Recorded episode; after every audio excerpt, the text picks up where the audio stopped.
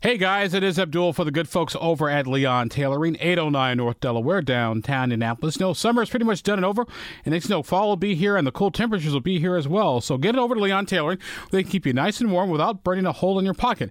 So maybe a little bit of a heavier jacket, or maybe a nice long sleeve shirt, or for ladies, maybe a nice heavier blouse, or heavier skirt or dress. No matter what it is, you can get over at Leon Tailoring. Larry, Norm, Kim, and Judy, they'll take care of you like they've been taking care of me. Almost 20 years since I've been here in Indianapolis. They've been here longer than 100 years. So swing on by Leon Tailoring and tell them Abdul you. Leon Tailoring, 809 North Delaware, and downtown Indianapolis.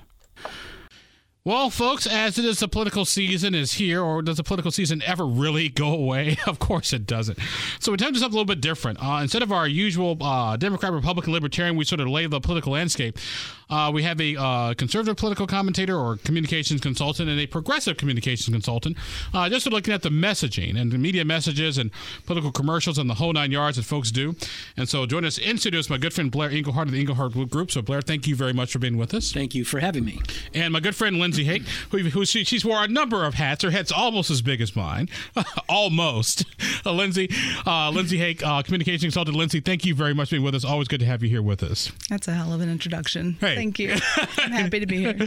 So let me ask you, folks, uh, how would you rate the political communications landscape? Uh, Lindsay, we'll just start with you these days. I think there's always um, a client out there who needs guidance. There's always going to be um, an appetite for folks to have advice.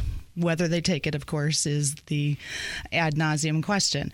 Uh, I think there will always be that um, appetite. However, that said, this is a new landscape for a lot of us who've been in this uh, in this political sphere for a few decades.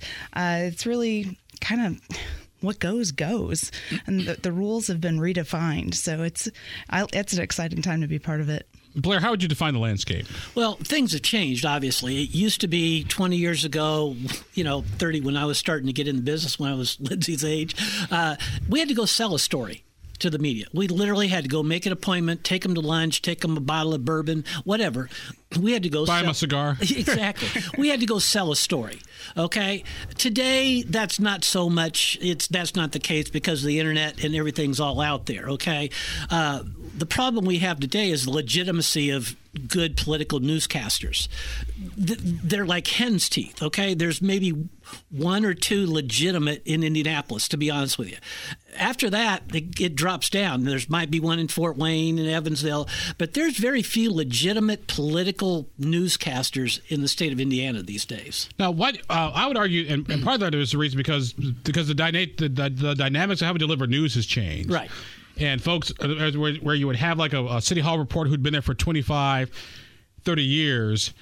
Heck, heck, now you're lucky to have somebody who's been there for one or two years. But my point is, if I've got a story to sell, I've got three people to call in the state of in in in Marion County. I got three people. After that, it drops down. So you got to create your own story. Lindsay? I think it's really tough right now to find meaningful coverage too. Uh, you know, anybody can throw a story out there and get coverage, but is that coverage going to be meaningful for that candidate? I.e., can you use that on your social? Is the is the lead good? Is the headline great? Is the metadata awesome? If it's not, you're not going to be use, able to use it on social.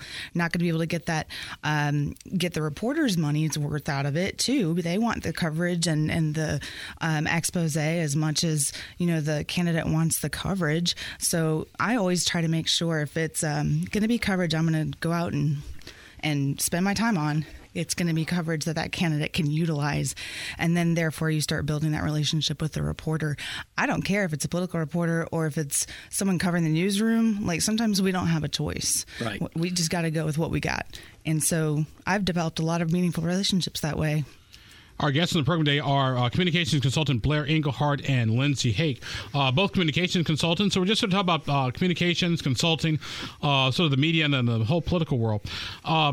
Blair, like I said, you've been in this business for a while. How has technology changed how you do your job?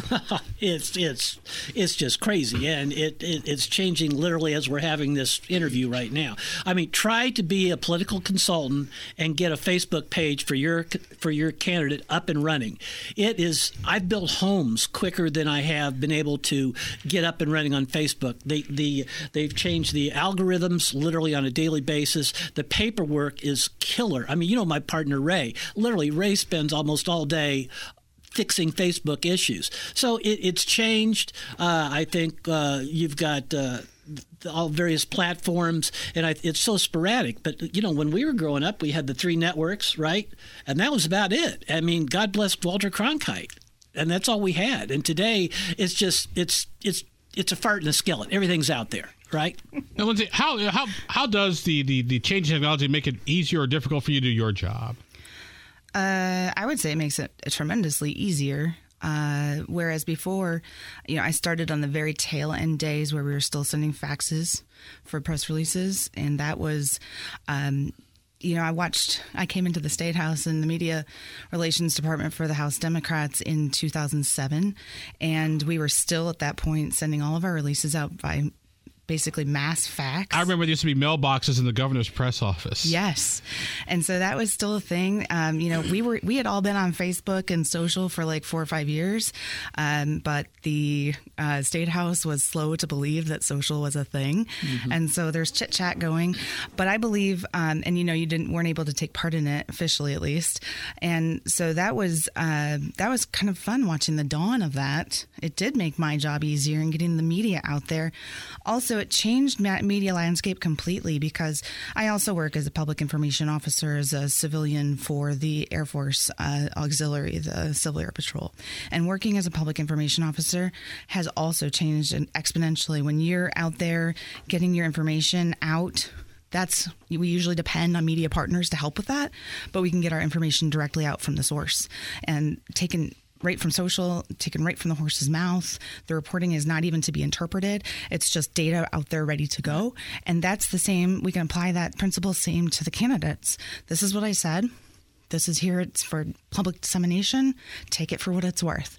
And I think there's incredible value in that. Blair, has social media and technology made the candidates' life jobs easier? Oh, absolutely. I mean, let, us take a perfect example. Uh, Suzanne Crouch comes out with her Axe attacks. Well, you know, all these other guys can bitch about it all they want. Democrats can bitch all about it, but whose name's been on everybody's tongue for the last month or the last three weeks?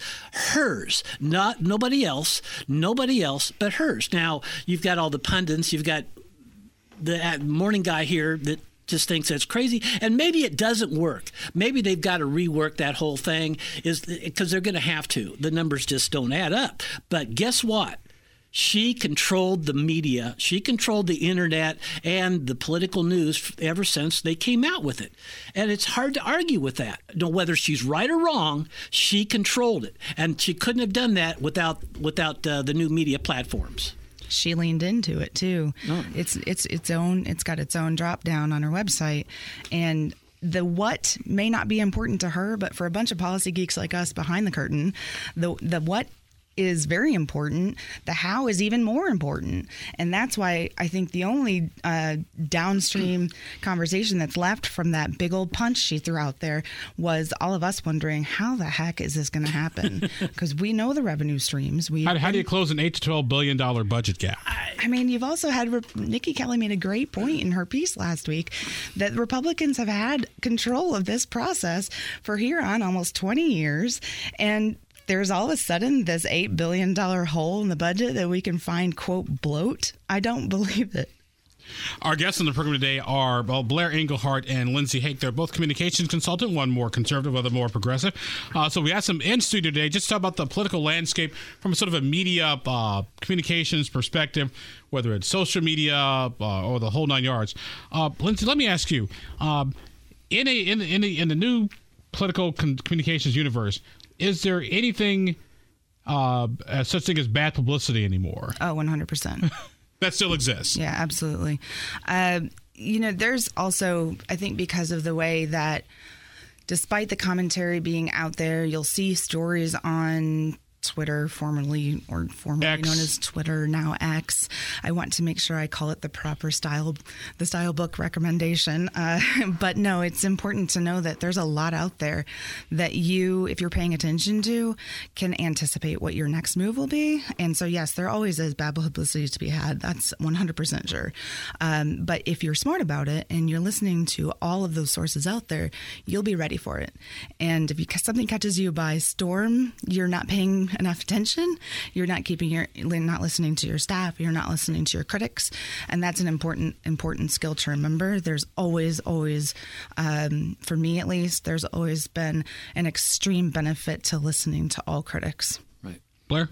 I, yeah, it, it's. I think any any sizable campaign is going to have a crisis management person on the team at some point because I think Lindsay and I both we've worked on enough campaigns. Something bad's going to happen in every campaign we do. Okay, whether it's a mayor's campaign I'm running or congressional, something bad is going to happen, and you got to be able to get out in front of it first, and that's where crisis management comes in. Um, you look at the. I mean, who would have believed? God bless him, that Curtis Hill would be running for governor after what he went through. He's got an uphill battle, uh, and he's got certain people backing him, but who would have thought that would have happened? That's bad news, but he's he's coming out of it. He's getting publicity. He's a legitimate candidate, but you know that never would have happened years ago without social media because with the social media, he's able to get all the the right-wing groups uh, together and get them to back him. 10 years ago that would not have happened. Also, I think it's interesting when uh, when I did my uh, mayoral run the day I announced, uh, my Democratic friends put out uh, a news release of all the tweets I'd written, uh, or, or, or, a handful of tweets, and it was Lindsay. You, you bring up the you bring up the perfect example of being able to anticipate because one of the questions me and my you know rag rag ragamuffin rebellion team had put together like a dual. Well, you've written a lot of stuff for 20 years, like yeah. So what are you going to say about somebody asks you like, yeah, I wrote it. Why? First of all, why lie? Right. Because it's right there in black and white. Like, did you mean at the time? No, some of it I meant. Some of it was for effect. It just depends on what the circumstances were. I think that unknown too, as to because you are a you are a different kind of candidate, right? to, to, put it mildly. and so I I'll, I will expect that in a few years when you run again, you'll have my endorsement on your page, and it right. will not be intended. It will just be I'm a different kind of candidate. but anyways, no, I think that's I think that uncertainty is what fed that concern, and I do also have to say that I've held held you accountable for for a few certain posts you've made on your social 100%. Um, uh, any case, no, that's exactly what you need to prepare for. And uh, if you don't have a crisis manager ready to go, you're going to be behind the ball already. And so having someone who has experience in crisis management, crisis comms, yeah. having someone who knows how to deal with also being able to reassure a candidate that, right. hey, this is not terrible. You could have a lot worse right now. Um, you're not in jail. I'm not, or, you know, depending on the crisis, I always define a crisis as something unexpected that's not necessarily how we were planning on things going. Right. And that could be a lot of things. So it could be a parking ticket, it could be anything. Um, but as long as you have someone who's ready to manage a crisis like that, then you won't be behind the game and looking. Right. You you just don't want even to have that to spike that concern that hey, so and so is looking for a crisis comms person. Like then you're like, oh, well, what's now? Yeah, and, Blair, it's interesting uh, you bring the, Lindsay brought that up because I want to say it was like 20, 30 years ago. Uh, it was an editorial cartoon in the Charlotte Observer. Uh, it was like it was a nuclear power plant, mm-hmm. and the guy's like, "Hey, we have a crisis," and so they had the PR guy behind the glass with a briefcase and a big smile in case of emergency, break glass. Right. Well, listen, you know, you always hear the terms "let's get out in front of it." Well, you know what? Sometimes you just let it sit, okay? Too, you've got you get. It's not always best to get out in front of it. Sometimes you just kind of let it just filter away and kind of go bye bye. Um, sometimes addressing it can make it worse. Exactly. Sometimes some it can exacerbate the situation if you're going after it. But that's where the communications people start spinning.